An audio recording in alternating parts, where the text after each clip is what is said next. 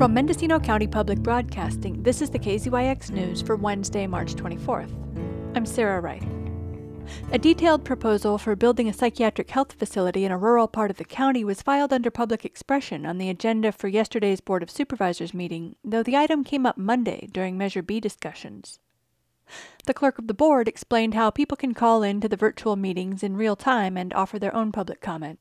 We do require registration for different items, but we keep registration open, um, so you're able to register up until that item, and we generally can get the invite sent right back to you and get you on the line in time, but we do require registration. The Board of Supervisors also gave the nod to a small pilot hemp program yesterday, and about forty percent of the people in the county have gotten at least one shot of a vaccine. Public Health Officer Doctor Andy Corrin and Deputy C E O Darcy Antle gave details about upcoming availability. Our vaccine supply has been a little bit better and hopefully will be stable for the next two to three weeks. Uh, however, uh, not enough to give uh, first doses uh, for this week and next. Uh, we do have available Pfizer and Moderna and the new Janssen uh, one-dose vaccine. Thursday will be six hundred fifty second dose Moderna at the fairgrounds. Our partner, the city of Ukiah, will be providing four hundred twenty-five second dose Pfizers on Friday at the conference center. We do have a team, I, I, we're calling it a target task team for vaccines that will be going out on Wednesday to find um, those that are unhoused and provide a dose of the Johnson and Johnson.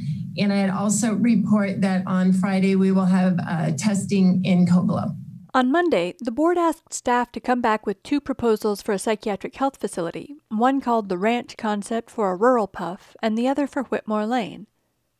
Earlier this month, Deputy Public Health Officer Doctor Mimi Dewan sent the board a twelve-page outline of the ranch concept, proposing to use thirty million dollars of Measure B funds to purchase an as-yet unidentified property, construct the puff, and operate it for two years. The current Measure B fund balance is just under twenty-three million dollars. Yesterday, the board authorized over three hundred twenty thousand dollars of Measure B money to remodel the training center, purchase a gun locker, and reimburse the sheriff's office for law enforcement training. Ongoing sources of funding for the puff, according to the ranch proposal, are possible from philanthropy and the state of California through a seven hundred fifty million dollars allocation in the new budget. The document states that it is recommended that the county own the property and any buildings for a puff, partly to ensure that local people have priority. The proposal leans heavily on a concept called the Lean Startup and provides a link to an article in the Harvard Business Review, which describes this as an approach that, quote, favors experimentation over elaborate planning, and declares that a business plan is essentially a research exercise written in isolation at a desk before an entrepreneur has even begun to build a product. The assumption is that it's possible to figure out most of the unknowns of a business in advance before you raise money and actually execute the idea. End quote. The lack of a strategic plan has plagued the Measure B committee for years. After quoting from the article, which is geared toward technology startups and small businesses, the proposal goes into a wealth of detail, including staffing ratios and the qualifications of the dietitian. Social services, rehabilitation, and pharmaceutical services, including a pharmacist who would make regular reports, could be provided in kind by the hospital, funded by cost savings. Security could be provided in kind by the sheriff's department, also funded by cost savings. Adventist Health did not respond to requests for more information about its involvement in drafting the document, but Sheriff Matt Kendall said he was never consulted about the proposal. He added that deputies are too valuable to provide security to a facility. And an update on the pilot program for growing hemp was met with enthusiasm by supervisors and much of the public, though the Covelo Cannabis Advocacy Group and the Round Valley Municipal Advisory Council oppose it. There's a mandatory meeting for applicants today, and applications are due by the end of the week. But Elizabeth Garcia with the Ag Department said there are no applicants at this time for the program, which will allow five hemp farmers to grow up to ten acres of the plant for two years.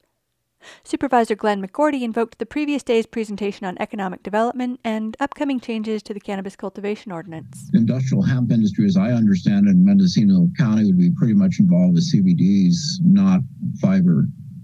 Uh, so it's going to be a high-value crop headed for a channel of value-added. We do have processors here who are doing oil extractions would be set up to do this, as I understand it, and there's interest because of that. In many respects, this is sort of a, a way to take a look at phase three cannabis growing, because they're the same plant botanically. The, the difference is in their chemistry. So uh, sun-grown kind of larger scale hemp gives you an idea of what a larger scale cannabis would look like, and it gives us a chance to work with it. Ron Edwards, a nursery owner in Willits, welcomed the program. This is an excellent program and opportunity, uh, particularly in education. I think we need to unwrap our head around that it's a cannabis plant with the same history. In fact, Mitch McConnell spearheaded making hemp legal. It has legal banking, and as Supervisor McGourty said, even crop insurance. Um, there are just so many more areas that simplify this crop for the farmer. The program is not without bureaucratic requirements. Applicants will have to register with the C D F A, pay a nine hundred dollars registration fee, and provide specifics about water sources and pest and pollen management plans.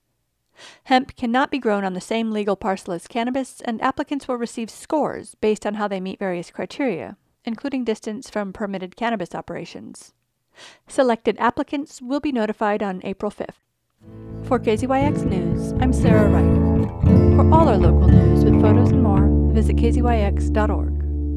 You can also subscribe to the K Z Y X News podcast, wherever you get your podcasts.